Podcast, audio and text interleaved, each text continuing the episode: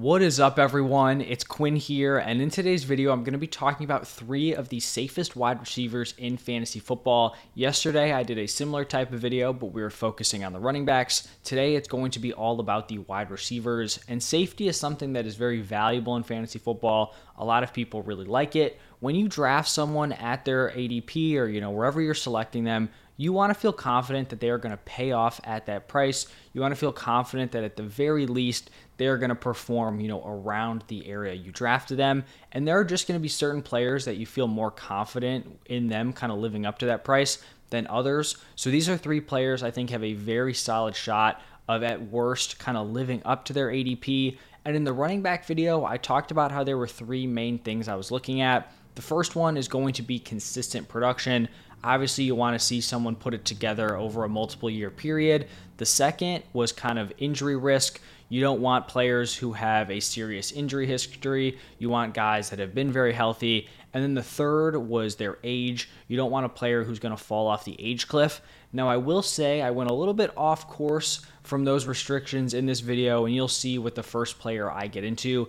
And then also, these are all going to be wide receivers that are going as mid tier wide receiver twos or later. So I don't have any like top 10, top 12 wide receivers in this video, just kind of focusing on some safer options that are going to be available at a more reasonable price. So let's just jump right into it. We're going to start off with one of my safe wide receivers, and this is where I kind of break the rule. I ended up going with Keenan Allen, and I'm, you know, going to be breaking the age rule here typically I wouldn't view like a 31 year old non quarterback as safe, right? At any position, you don't really want a 31 year old wide receiver, running back, tight end, quarterback is kind of the only position where it doesn't really matter.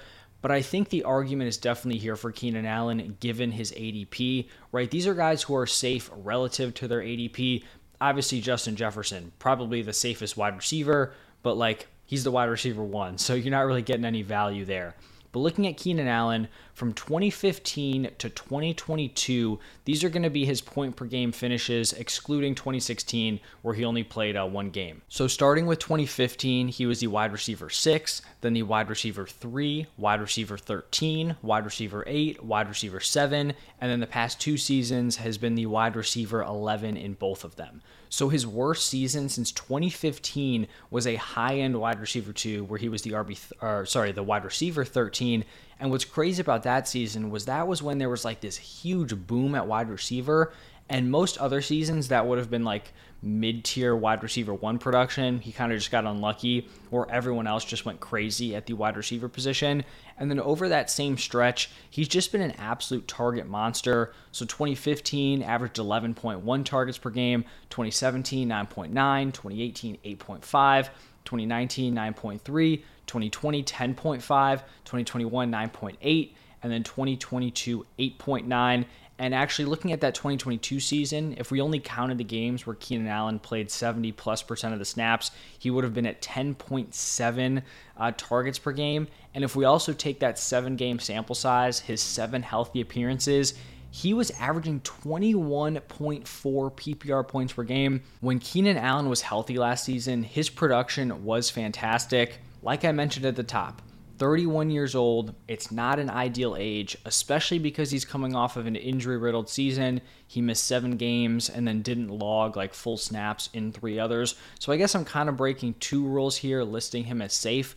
But prior to last season, Keenan Allen had only missed four games in his previous five seasons, so it's not like it's been a pattern. And then when we look at his ADP of wide receiver 19, I feel like he's priced at a spot where even if he regresses, he's still going to pay off at this price, right? We were looking at his previous production, his worst season since 2015. He was a high end wide receiver, too. You're now drafting him as a mid tier wide receiver, too. So him regressing is pretty much already baked into this price. If he doesn't fall off and is just the same guy, he's likely to repeat as a fantasy wide receiver one, but you're getting him as a mid tier wide receiver two. So this is why I want to emphasize kind of safety relative to their price because he may not feel super safe because of the age, the injury risk, but you know, even if he falls off, he is still kind of a safe option because he can still likely live up to this ADP. He's still going to volume his way to production. The uh, Chargers are going to be a top offense this season, so I do view him as a safe option. Another safe guy I have here is going to be Terry McLaurin. And in his four NFL seasons, McLaurin has been able to deliver high end wide receiver three to low end wide receiver two production. So, starting off with his rookie season in 2019, he was the wide receiver 29 in points per game. 2020, he was the wide receiver 20 in points per game. 2021, back to wide receiver 29. And then last season, he was the wide receiver 22. What makes that production even more impressive is just the lack of quarterback play around him and then also the low touchdown numbers. It's not like he's given you that fringe wide receiver two production while playing with a stud quarterback. Since Terry McLaurin's rookie season, the highest passing volume season for Washington was having the 11th fewest passing yards per game. In terms of passing yards per game, that was their best season in Terry McLaurin's four years with Washington. Looking at his touchdown numbers, his highest touchdown season is seven, which was his rookie season. He has had five or fewer in each of the past three seasons. And so I'm not expecting like Sam Howell or Jacoby Brissett to come in, light it up, give Terry McLaurin this huge ceiling. But McLaurin is a guy who's proven where even if they do struggle, the quarterback play isn't great, the offense as a whole isn't great, he can still be a very consistent, safe year to year fantasy option but on the other hand, if somehow one of those quarterbacks ends up impressing, they overperform, then he has a great opportunity to just smash at his current ADP. Looking at the injury risk, he's uh, only missed three total games in his career, and then he's gone out. He has logged back to back 17 game seasons. Age really isn't a concern here for Terry McLaurin. And with his current ADP of wide receiver 23, based on his previous four seasons, he feels like a very safe, like fringe wide receiver two option. Even if everything goes wrong around him, which we've seen throughout his career, he's someone who can still give you that, you know, nice low end or sorry, high end wide receiver three, low end wide receiver two production. So I think a very safe guy who's going at like that, you know, wide receiver two, wide receiver three turn.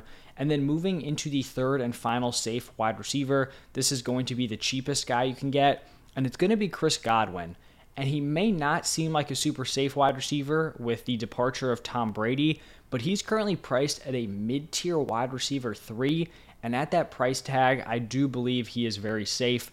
Over the last four seasons, these are his point per game finishes 2019, wide receiver 2, 2020, wide receiver 15, 2021, wide receiver 7, and then 2022, wide receiver 15. He's also been able to put together that production without ever hitting a double digit touchdown season. So it's not even like he was a huge beneficiary of like these Tom Brady 40 plus touchdown seasons, right?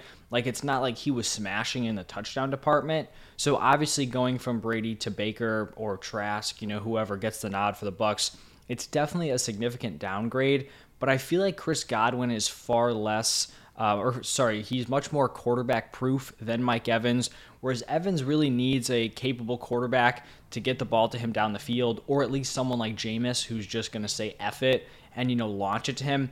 Chris Godwin is much more of a lower ADOT guy, which I think kind of fits much better with both Baker Mayfield and Kyle Trask compared to Mike Evans. So I still think Chris Godwin is going to be able to rack up, you know, solid volume. He did suffer an ACL tear in 2021, which, you know, kind of goes against the injury thing, but he's actually still only missed 12 games in his six NFL seasons. And heading into 2023, he'll be a full season removed from that ACL. And even coming back from that ACL, he was still the wide receiver 15. So I think he's in a solid spot, recovered from that injury. I just think at this ADP, you're not going to find a wide receiver with the production of Chris Godwin, especially with the fact that he's still only 27 years old. It's not like he's had this production, but is expected to fall off.